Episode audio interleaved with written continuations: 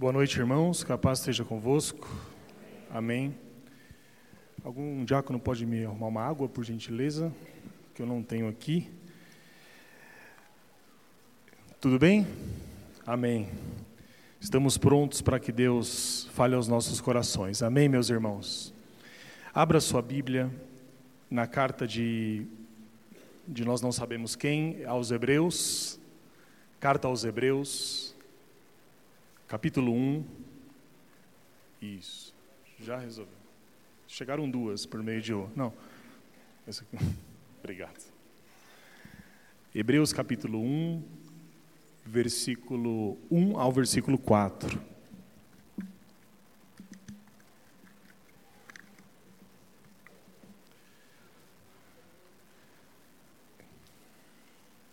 Amém. Vamos orar a Deus pela palavra. Coloque aí a mão sobre a sua Bíblia. E peça para que Deus fale ao seu coração. Tenho certeza que Deus tem grandes coisas para falar aos nossos corações por meio da Sua palavra. Amém? Senhor, nós estamos aqui reunidos com os corações abertos para receber o que o Senhor tem a falar a nós. O Senhor bem sabe de cada pessoa aqui, de cada necessidade. O Senhor bem sabe de cada história de vida. E a Sua palavra, ela é capaz de inundar os vales mais profundos da nossa alma.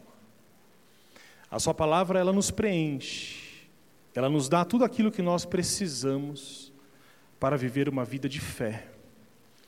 E é por isso que eu peço, Pai, de todo o meu coração, que a Sua palavra possa, por intermédio do Seu Espírito, ser mais uma vez comunicada a todos nós nessa noite.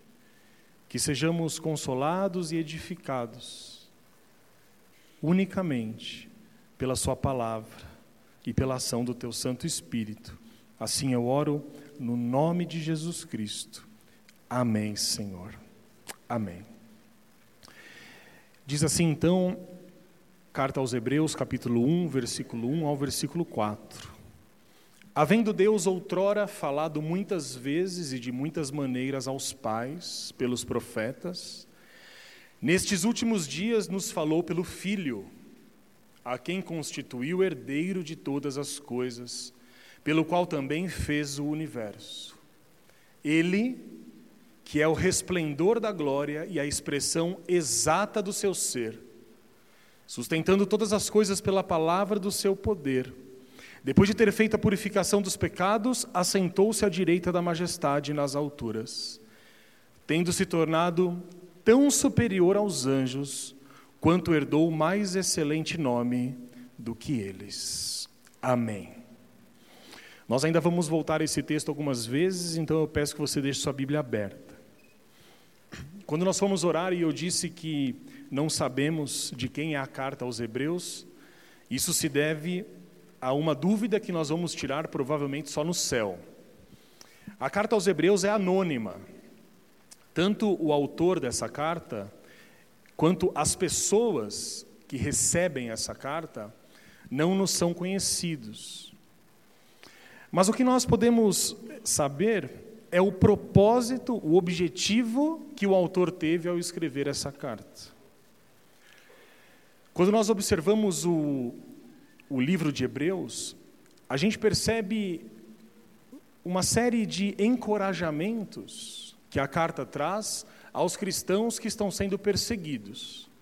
Então, se você for atento a essa carta, e eu gostaria muito que você lesse essa carta durante a semana como um objetivo aí de meditação na palavra, quando você lê a carta, ah, de modo geral, você percebe que em vários momentos o autor chama esses irmãos para o encorajamento. E quando que nós precisamos de encorajamento? Quando nós estamos medrosos. Quando nós estamos necessitados de tomar algumas decisões importantes. E esses irmãos, por causa dessas perseguições que eles sofriam por amor ao evangelho, mas não somente por isso, eles também estavam experimentando ali em seu meio algumas confusões teológicas. E qual é a consequência de perseguição e confusão teológica. Alguns estavam se afastando da fé, e outros, mais grave ainda, estavam abandonando a fé. Então, o escritor aos Hebreus, ele tem um objetivo. Ele pensa assim: alguns irmãos estão passando por grande perseguição e outros estão confusos acerca da teologia bíblica, ou seja, o que é certo e errado do ponto de vista das Escrituras. Então ele diz assim: Eu vou escrever uma carta a esses irmãos, encorajando-os, mas além de encorajá-los, eu vou demonstrar para eles quem é Jesus Cristo. Porque o autor aos Hebreus, ele pensa assim: bom, por que, que as pessoas se desviam da fé? Ou por que, que as pessoas elas se afastam da igreja? Porque elas não estão compreendendo quem de fato é Jesus. Não adianta a gente, como se diz por aí, colocar goela abaixo das pessoas a necessidade de estarem na igreja. Porque às vezes os corações estão duros e os ouvidos estão surdos para as verdades do Evangelho, mas quando nós demonstramos quem foi e quem é Jesus Cristo, os corações são tocados pela presença dele. E o escritor aos Hebreus, ele tem esse objetivo. Ele diz assim: Bom, eu vou demonstrar o propósito de Jesus Cristo a esses irmãos. Eu vou demonstrar para eles qual foi o sacerdócio de Jesus. Vou falar sobre o sacrifício, sobre a aliança que Jesus fez conosco. E desse modo, seria impossível, na visão do escritor aos Hebreus, eu imagino, esses irmãos abandonarem a fé. E a carta aos Hebreus, meus irmãos, é um grande tesouro que nós temos na Bíblia porque essa carta nos mostra de modo admirável, talvez mais do que outra carta da Bíblia, quem é Jesus Cristo, nosso Senhor. E o primeiro capítulo de Hebreus que nós lemos aí, esses cinco primeiros versículos, nos apresentam Jesus Cristo como Filho de Deus. Eu gostaria de ler com os irmãos, novamente, a partir do versículo 1. O versículo 1 diz assim: havendo Deus outrora falado muitas vezes e de muitas maneiras aos pais, pelos profetas, nestes últimos dias Deus nos falou pelo Filho. Parem um pouco aqui. Nós sabemos que Deus, ele se revela na história e se revelou na história de algumas maneiras. E o escritor aos Hebreus diz aqui que ele se revelou pelos profetas. Desde o início, Deus se revela aos homens de algumas maneiras. Deus se revela, por exemplo, pela beleza da criação. Quando nós observamos aquilo que Deus criou, Deus se revela a nós por meio da beleza da criação. Mas essa revelação, ela não é completa, ela é parcial. Então, quando nós observamos as grandezas da natureza, tudo aquilo que foi criado por Deus, nós vemos Deus ali se revelando a nós. Mas ainda não é a revelação plena de Deus. Depois, Deus se revela a nós pelos profetas. Homens que falaram sobre os oráculos de Deus. Então todos nós conhecemos e nos lembramos de Moisés, de Isaías, de Jeremias, dos profetas maiores, dos profetas menores, até João Batista. Só que os profetas traziam a mensagem de Deus ao povo, mas ainda assim, essa profecia passava por um canal, e um canal imperfeito, que eram justamente os profetas. Portanto, Deus se revela pela natureza, mas essa revelação ela não é plena. E Deus se revela pelos profetas, mas essa revelação ainda precisa ser completada. É por isso que o versículo 1 diz assim: Havendo Deus outrora, ou seja, em outros tempos, havendo Deus falado muitas vezes e de muitas maneiras aos pais pelos profetas, e aí vem a grande diferença. Nestes últimos dias, Deus nos fala pelo seu filho. E aqui tem uma parte importante para a gente entender, porque essa frase, é, é, essas duas palavras, últimos dias, surgem algumas vezes na Bíblia, você já deve ter percebido isso. Por exemplo, o profeta Joel, ele fala sobre o que aconteceria nos últimos dias, sobre sonhos, revelações, sobre a ação do Espírito Santo. Quando acontece a descida do Espírito em Pentecoste, o apóstolo Pedro, ele se lembra da profecia de Joel. E ele diz: Como disse Joel, nos últimos dias. Quando nós vamos a Apocalipse, também é falado de últimos dias. Quando nós vamos a Atos dos Apóstolos, como nós vamos no Velho Testamento, também é falado dos últimos dias. E aqui em Hebreus também. O escritor diz assim: Nestes últimos dias nos falou pelo Filho.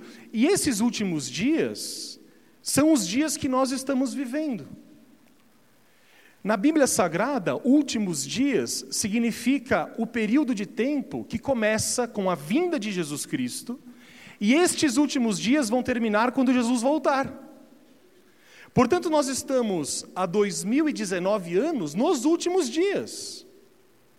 E estes últimos dias, pela graça de Deus, podem ser abreviados. Jesus pode voltar a qualquer momento.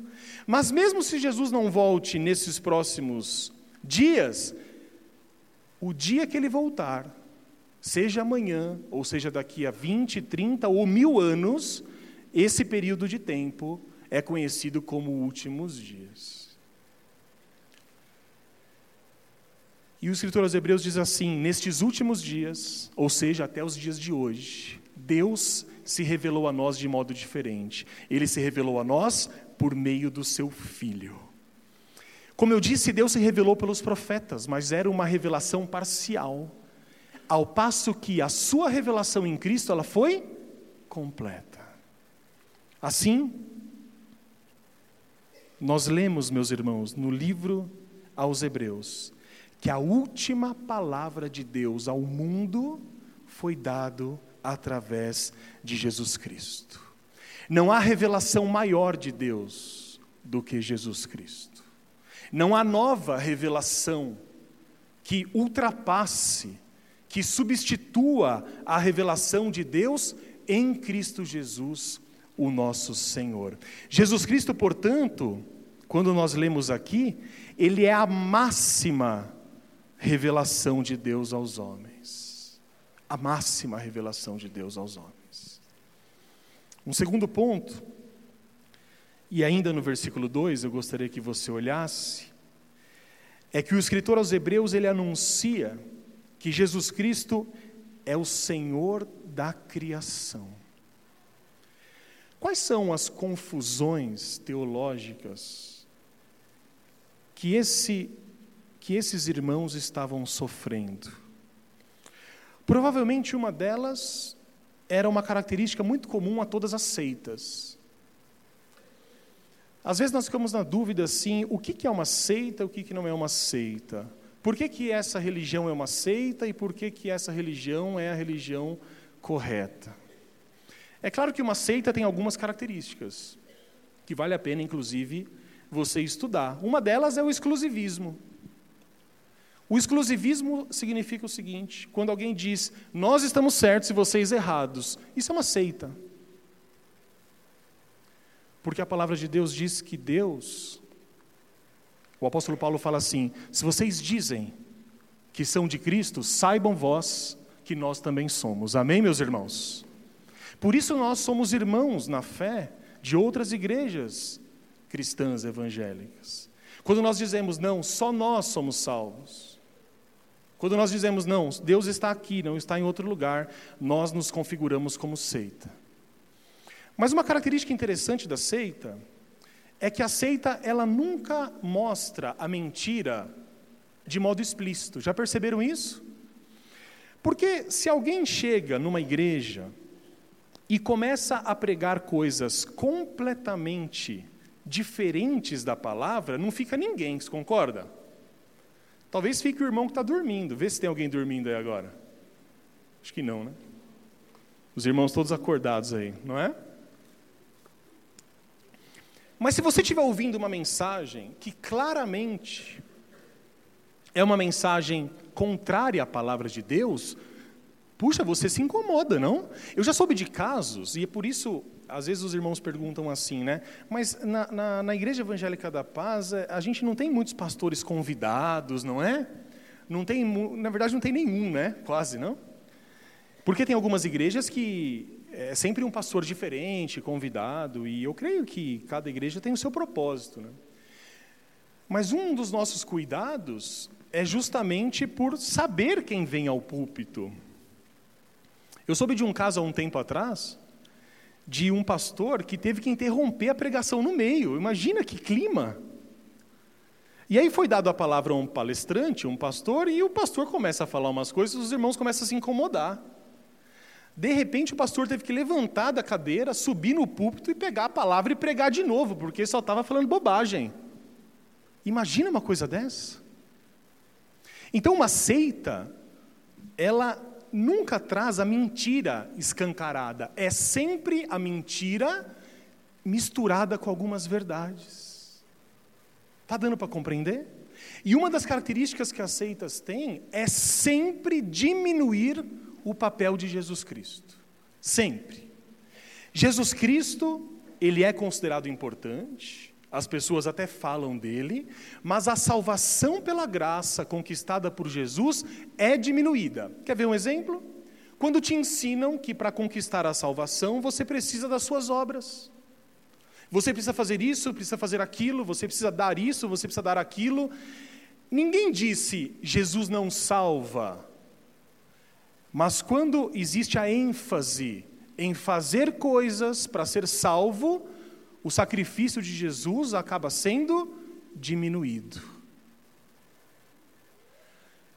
Meus irmãos, lá nessa época da Bíblia, o escritor aos Hebreus, ele vê a necessidade de colocar Jesus no seu devido lugar no coração daquelas pessoas. E o versículo 2 diz assim a nós: Deus constituiu a Jesus herdeiro de todas as coisas, pelo qual também fez o universo. Sabe o que ele está dizendo aqui? Que Deus não é uma criatura, que Jesus não é uma criatura. Ele está dizendo aqui que Jesus não foi criado, que Jesus não é menor que Deus, mas ele está afirmando com todas as letras que o universo foi feito por meio de Cristo. É por isso que o apóstolo Paulo diz que por ele, para ele e por ele são todas as coisas. Em outras palavras, nós cantamos hoje isso. Jesus, ele é o princípio e o fim é a fonte de todas as coisas e é o herdeiro de todas as coisas. E o versículo 3 do texto diz assim para nós: é Ele quem sustenta todas as coisas. Isso é tão interessante porque a vida de Jesus não começa na sua encarnação. A vida de Jesus não começa quando Maria se acha grávida do Espírito Santo. Ali, no ventre de Maria, Jesus se esvaziou, se tornou humano como nós. Mas a vida de Jesus, ela não tem um início, porque Ele é o próprio Deus eterno. Uma das partes mais bonitas da Bíblia, se é que cada um tem uma parte favorita, não é? Mas uma das orações, talvez a maior oração da Bíblia, só poderia ser a oração do nosso Senhor. E nós vemos Jesus orar algumas vezes na Bíblia. Ele ensina, por exemplo, seus discípulos a orar, quando ele ensina o Pai Nosso, por exemplo.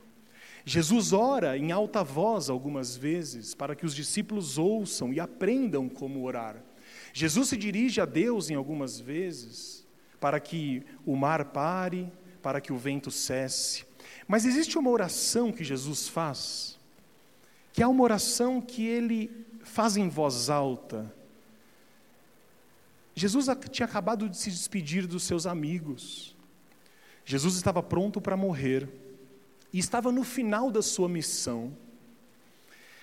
E Jesus, ele olha para o céu e ele começa a falar com o Pai. E eu gostaria que os irmãos fossem até essa oração no Evangelho de João, capítulo 17. Nós vamos ler até o versículo 5. E essa oração nos mostra como que Jesus, ele não teve um início, mas como que ele é o próprio Deus, o eterno Deus.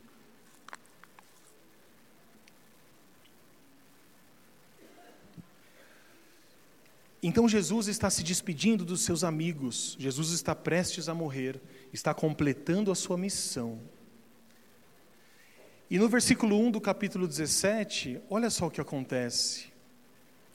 Tendo Jesus falado estas coisas, levantou os olhos ao céu e disse: Pai, é chegada a hora.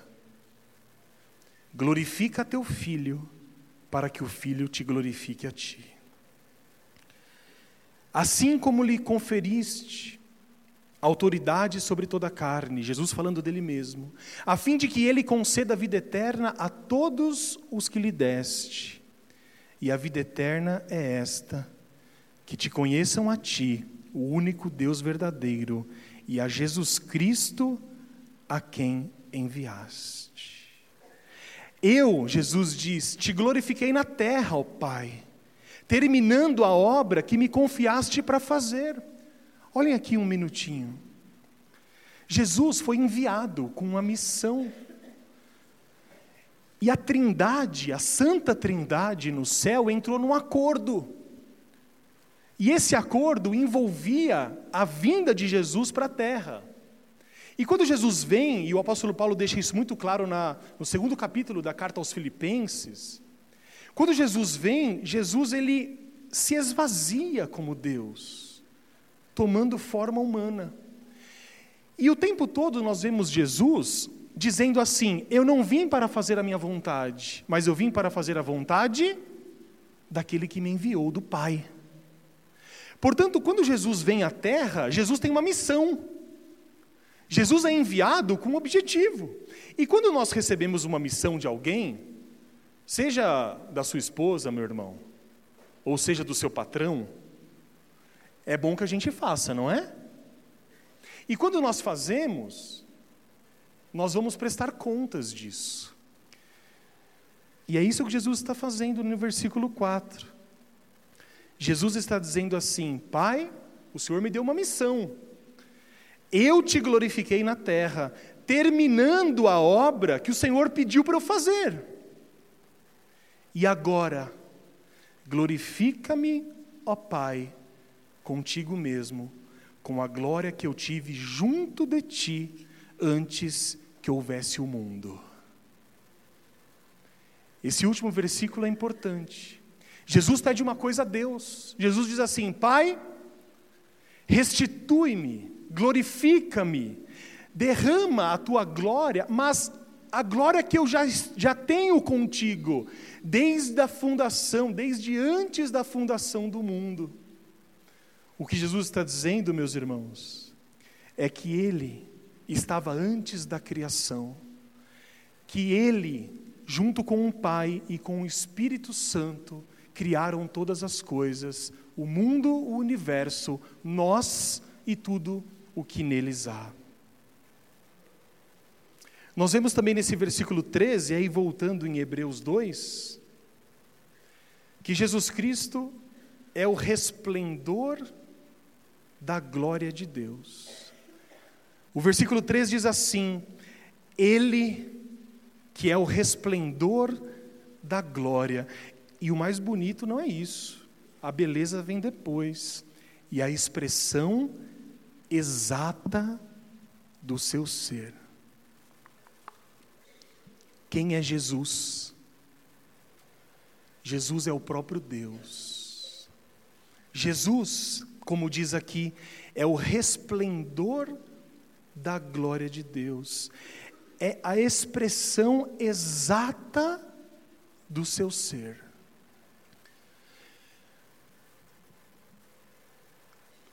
Nós sempre temos uma tendência não sei se vocês concordam comigo, de querermos mais.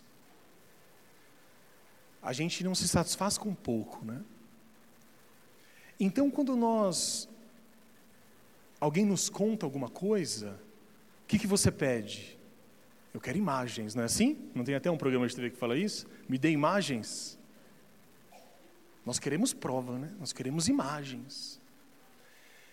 Se uma pessoa fala uma coisa, a gente busca confirmação com outra. Já percebeu isso? Ah, não acredito em você não. Vou. A pessoa desconfia na cara dura, né? E tem aquela famosa frase que é inspirada em São Tomé, não é? Só acredito vendo. E os irmãos sabem que talvez isso possa passar para a nossa vida espiritual, para a nossa vida cristã, e isso é um problema. Por que é um problema?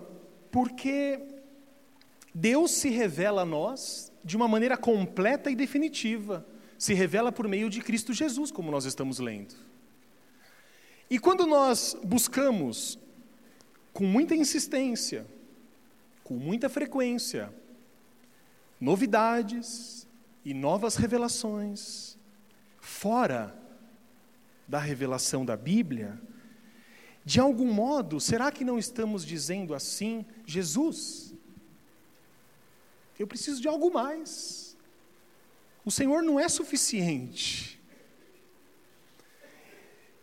E para não dizer que nós somos assim, Jesus passou por isso na pele. Jesus Cristo estava com seus discípulos certa vez, e esses discípulos já tinham experimentado grandes coisas, grandes milagres, já tinham visto grandes coisas. Jesus os conhecia, assim como eles conheciam a Cristo. E um dia eles estavam reunidos, no final do dia, sentados, e Filipe, um dos seus discípulos, faz uma pergunta. E eu creio que é uma pergunta que ele já acalentava no coração, mas não tinha tido coragem de perguntar ainda. Sabe como que é? Só que conforme você vai ganhando intimidade, a coragem aparece. Então, coisas que você não perguntava, agora você pergunta. E talvez como num impulso, Felipe chega para Jesus e diz: Senhor, mostra-nos o Pai. Em outras palavras, o Senhor pode nos mostrar o Pai? Ora, Jesus já estava com eles há bastante tempo, já havia ensinado as coisas, as relações, a relação dele com o Pai. E mesmo assim, esse discípulo diz: Senhor, o senhor pode me mostrar o Pai? E o texto diz que Jesus responde de um modo pesaroso. O que, que significa esse pesar? Eu creio que Jesus se decepcionou naquele momento. É como se ele não fosse suficiente para os seus discípulos. É como se tudo aquilo que ele tinha vivenciado, ensinado, tivesse sido de algum modo menos importante, porque eles queriam algo a mais. E aí Jesus diz assim: Mas eu estou com vocês há tanto tempo. Como que você pergunta, mostre-nos o Pai? Porque eu e o Pai somos um. E quem conhece o Pai, conhece o Filho, e quem conhece o Filho, conhece o Pai. Portanto, quando nós conhecemos a Jesus Cristo, meus irmãos, quando nós entendemos aqui como está escrito, que Ele é o resplendor da glória de Deus, a expressão exata do seu ser, nós devemos estar satisfeitos com essa revelação.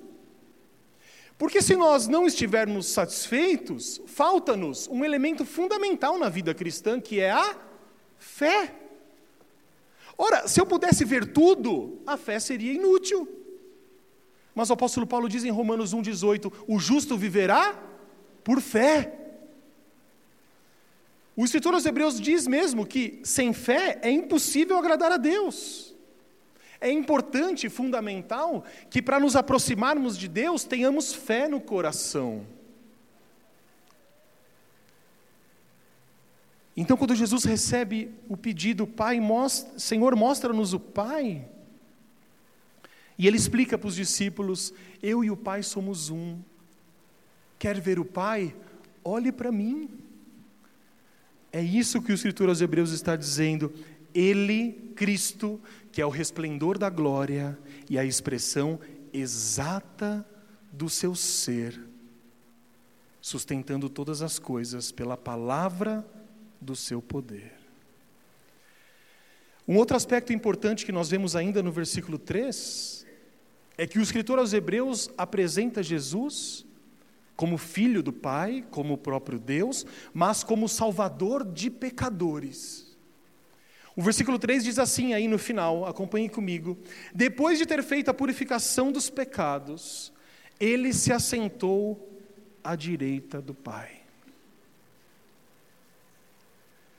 E por último, no versículo 4, nós lemos que, pelo fato de ser a expressão exata de Deus, por ter salvado pecadores, por ter sido constituído herdeiro de todas as coisas, por ter sido o Criador do universo, nós vemos que Jesus Cristo é adorado pelos anjos. O versículo 4 diz assim: Ele se tornou tão superior aos anjos, quanto o nome que ele herdou é superior também ao nome dos anjos.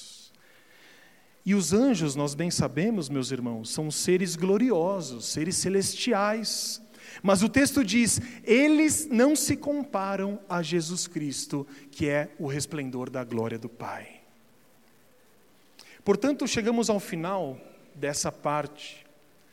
O capítulo 1 de Hebreus, como a gente bem viu, exalta a divindade de Jesus Cristo.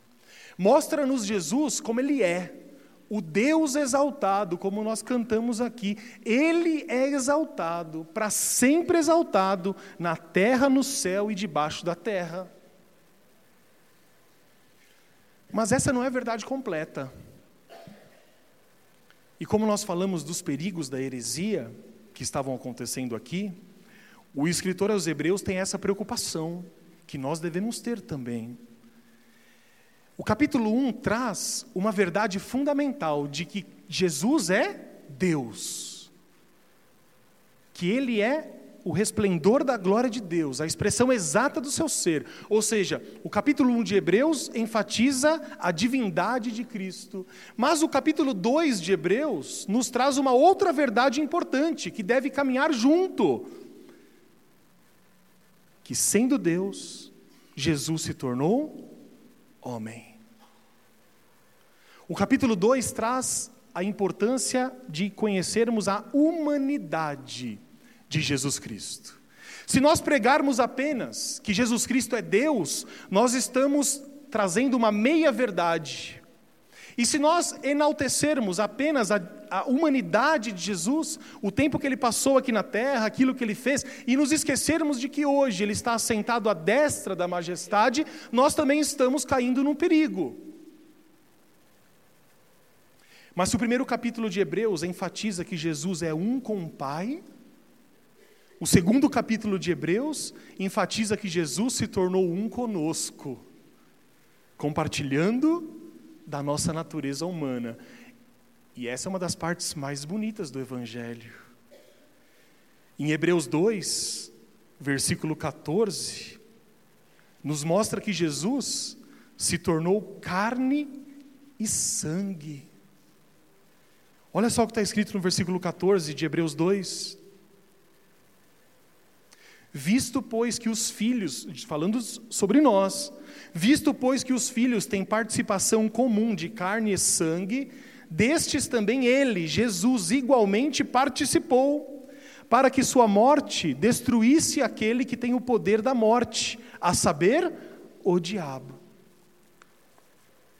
E isso aqui não é pouca coisa, hein?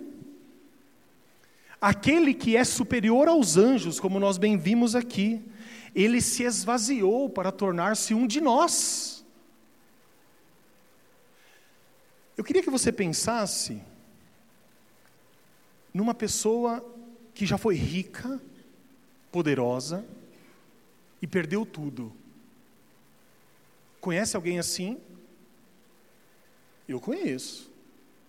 Já vi pessoas assim, que tinham um padrão de vida muito bom, mas que por escolhas erradas, por cabeçadas na vida, por alguns problemas externos, perderam tudo. E hoje vivem com muito menos daquilo que tiveram. Se essa pessoa não tem Cristo e não entende que há um propósito em todas as coisas, essa pessoa pode ser levada à depressão, ao suicídio, por exemplo. Ninguém que tem alguma coisa quer perder. Alguém aqui tem TV de tubo? Você nem lembra o que é isso? A gente esquece das coisas ruins, né? Tudo aquilo ficou para trás, eis que tudo se fez novo. A TV de tubo vai embora e chega, sei lá, a plana lá de LCD, plasma, não conheço. Alguém tem TV de tubo? De manhã tinham duas pessoas, o irmão Mendes. Agora começa a levantar. Esse é o problema. Ninguém levanta a mão, fica aquele constrangimento. Aí o corajoso do irmão Mendes levanta. Agora todo mundo tem TV de tubo. Eu não estou falando da TV de tubo que está no quartinho, aquela do Paraguai de 14 polegadas que você não usa. Mas imagina só, eu troquei minha TV de tubo já faz um tempo, não tão tempo assim, mas troquei. Troquei um dia que o pastor Caio foi em casa, a gente foi assistir um jogo e ele não dava para enxergar a bola. Já viram que eles fizeram de propósito? Eles começaram a filmar de um jeito, acho que a tecnologia e tudo mais, que a, a câmera não acompanhava mais a bola na TV de tubo. Você ficava procurando a bola, mas não dava, e eu resolvi trocar. Agora, imagina você com a sua televisão lá em casa, moderna, bonita, fininha, que você carrega com uma mão, não é? A minha TV não coube no porta-mala do meu Gol. Quando eu fui dar para alguém, ninguém queria a de tubo. Não coube no porta-mala do Gol. Para você ver como três pessoas carregando uma TV de tubo. Agora imagina o que é voltar para a TV de tubo. Você tem a TVzinha lá bonita, lá 50 polegadas, lá grande, bonita, fininha, Imagina o que é voltar para a TV de tubo. Agora eu queria que você pensasse em alguém que tinha toda a glória, tudo à sua disposição. Alguém que era digno de todo louvor, de todo reconhecimento, Queria que você pensasse em alguém que era adorado pelos seres celestiais. Agora eu quero que você pense nessa pessoa de livre e espontânea vontade, voluntariamente, se despojando da sua majestade. Uma pessoa que, um certo dia, reuniu todos os seres do céu e disse assim: Eu preciso viver no meio deles. Mas eu não posso apenas viver no meio deles, mas eu preciso me tornar um deles. Eu preciso me despojar da minha majestade, da minha do, dos direitos, dos meus títulos. Eu preciso largar tudo e viver no meio deles, para que eu possa entender o que é sofrimento, para que eu possa saber o que, que eles sentem, para que eu possa interceder juntamente ao Pai em favor deles. E eu fico imaginando Jesus no dia da sua encarnação, o céu reunido num ato solene, o grande dia que o Deus iria vir à terra. No dia em que Maria se acha grávida, um pouco antes. E eu imagino Jesus no céu, tirando as suas vestes reais, seus símbolos de glória, a sua coroa,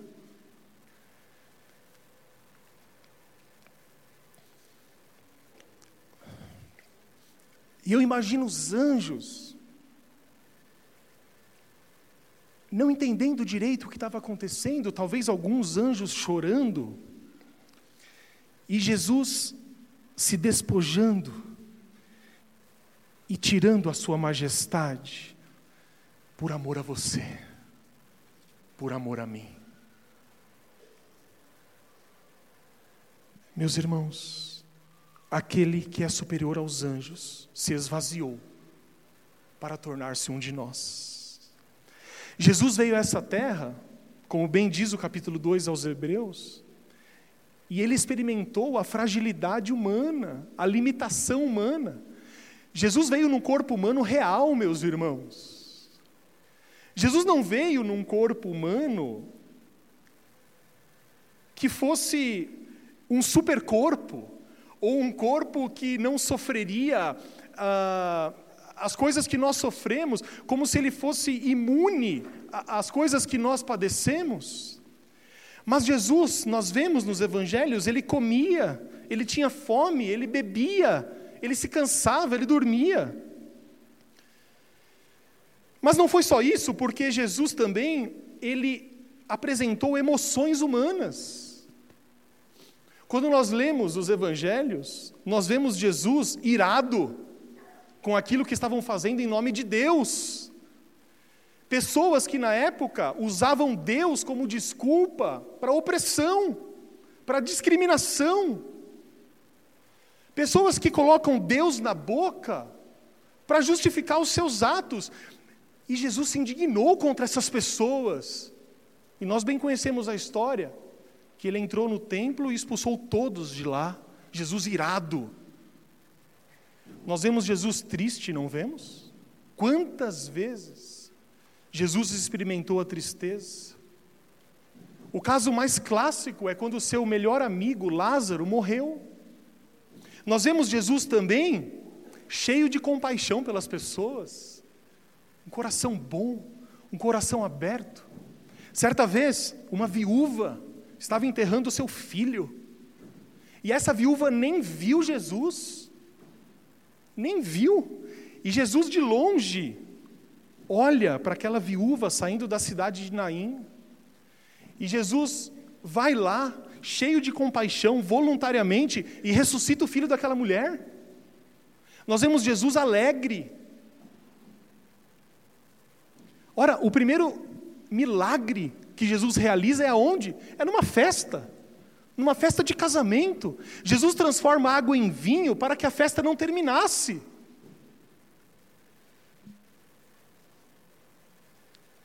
E sendo um de nós, ele foi igualmente tentado. Se você virar uma página para frente, em Hebreus 4, versículo 15,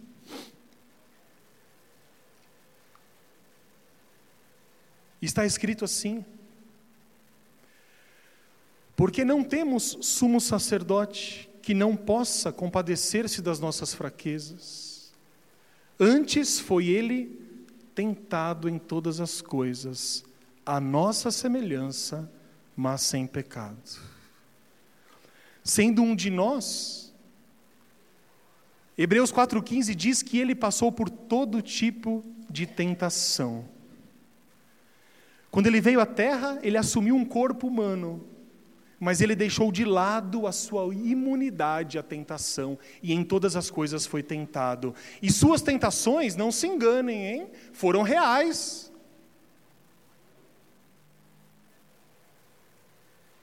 E foram reais como as suas tentações são reais, como as minhas tentações são reais. Porém, ele não se deixou levar por nenhuma delas, como nós lemos e, portanto, nunca pecou. Mas ainda faltava algo para que Jesus se identificasse conosco. E isso está em Hebreus 2, uma página para trás, versículo 10.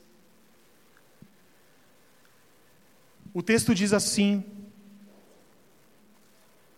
Porque convinha que aquele por cuja causa e por quem todas as coisas existem, Jesus, conduzindo muitos filhos à glória, aperfeiçoasse por meio de sofrimentos o autor da salvação deles. Aqui está dizendo no início que sobre Deus, está dizendo assim, porque convinha que Deus conduzindo muitos filhos à glória, aperfeiçoasse por meio de sofrimentos a Jesus Cristo, que a Bíblia chama de autor da salvação deles. Jesus não precisava não podemos entender errado, ser aperfeiçoado no sentido de que ele não era perfeito. Mas Jesus, ele tinha que ser aperfeiçoado pelo sofrimento para que pudesse se identificar comigo e com você. Porque a humanidade de Jesus seria incompleta, meus irmãos, se ele não sofresse como os humanos sofrem, se ele não sentisse desprezo, como nós sentimos já. Se Jesus não tivesse sofrido a morte de alguém, ele não poderia se identificar conosco quando nós perdemos os nossos entes. Se Jesus não tivesse se angustiado, não tivesse estado em ansiedade, ele não poderia entender o que nós carregamos no coração. Portanto, a humanidade dele seria incompleta se ele não tivesse sofrido como nós sofremos. Mas ainda faltava uma última coisa na sua humanidade, no fim, Jesus precisava participar do nosso último inimigo, que é a morte. O versículo 9 de Hebreus 2 diz assim para nós: Por causa do sofrimento da morte, foi coroado de glória e honra para que pela graça de Deus provasse a morte por todo homem.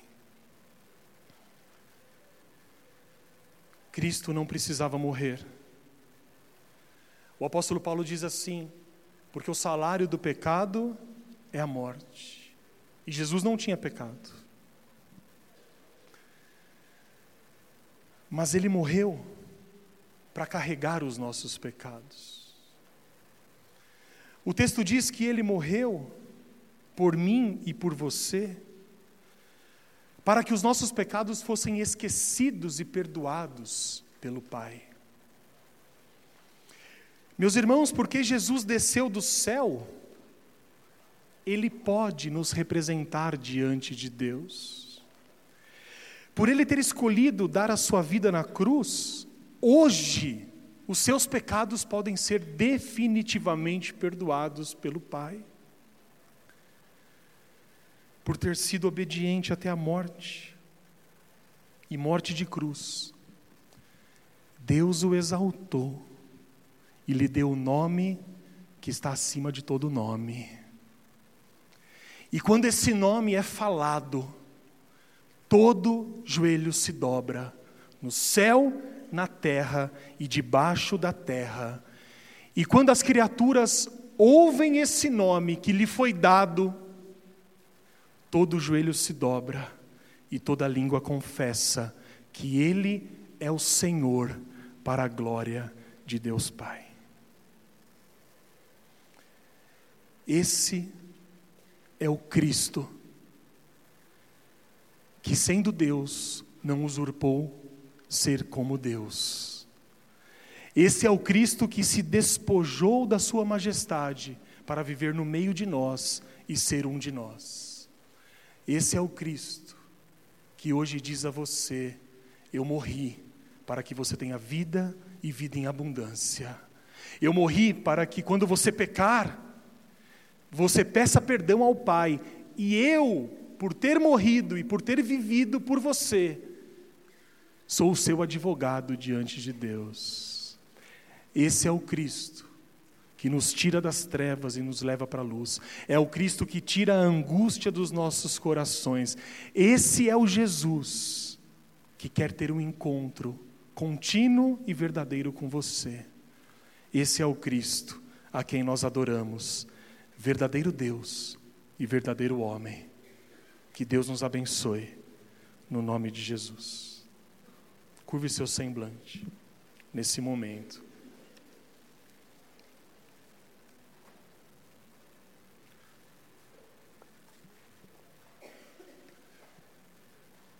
Estamos todos com as cabeças abaixadas, com os nossos olhos fechados. E estamos todos com os corações contritos. Gratos porque Deus se revelou a nós por meio de Jesus. Gratos porque um dia Cristo Jesus deixou o seu trono de glória para viver entre nós, para sofrer conosco e para morrer em nosso favor. Com os corações gratos a Ele, podemos orar. Pai eterno, Deus de toda graça, nós oramos a Ti por meio do Seu Filho e do nosso Senhor Jesus Cristo. E oramos a Ti para que, para poder agradecê-lo por toda a obra redentora, por todo o plano que o Senhor tem traçado na história e esse plano que chega até mim e até os meus irmãos hoje.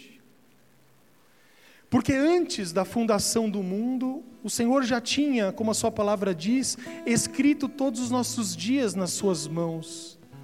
E como somos felizes quando lembramos disso.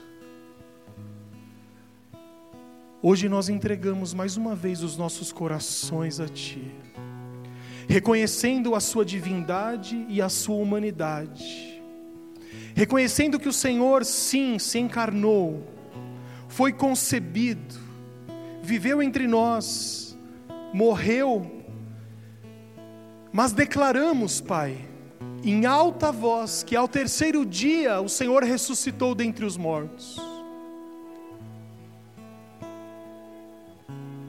e que depois de 40 dias se ausentou definitivamente no nosso meio, deixando-nos o Espírito Santo, e sabemos que hoje estás assentado à direita de Deus Pai, de onde um dia virá para levar a sua igreja, para juntos vivermos eternamente no céu. Por isso nós te agradecemos no nome de Jesus. Ainda com os olhos fechados, todos com as cabeças curvadas, eu gostaria de orar por você que hoje quer se entregar a Jesus Cristo. Eu quero orar por você que entendeu a palavra de Deus e quer ter a sua vida transformada por esse Jesus que te ama e que morreu por você. Cristo te ama e deu a vida por você. Ele deseja que você não ande mais sem direção.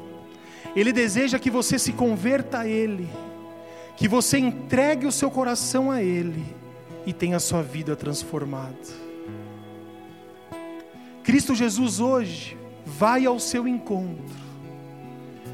E essa angústia, esse medo do futuro que você carrega no coração, coloque nos braços dele, converta-se a ele e entregue o seu coração a Jesus Cristo, nosso Senhor. Se você hoje deseja entregar-se a Cristo, coloque uma de suas mãos no seu coração. Todos nós estamos com os olhos fechados. E eu vou fazer uma oração e peço que você, aí no seu lugar mesmo, que você repita essa oração. E diga assim: Senhor Deus, hoje eu entendi a Sua palavra, e eu entrego o meu coração a Jesus Cristo perdoa os meus pecados e faz de mim uma nova pessoa. Ajuda-me na caminhada. Dá a mim, Senhor, a graça que eu necessito, porque eu sei que o Senhor morreu por mim, eu sei que o Senhor me ama, e hoje eu retorno aos caminhos do Pai. Obrigado por me receber. Obrigado pelos seus braços abertos. Assim eu oro, no nome de Jesus. Amém, Senhor. Amém.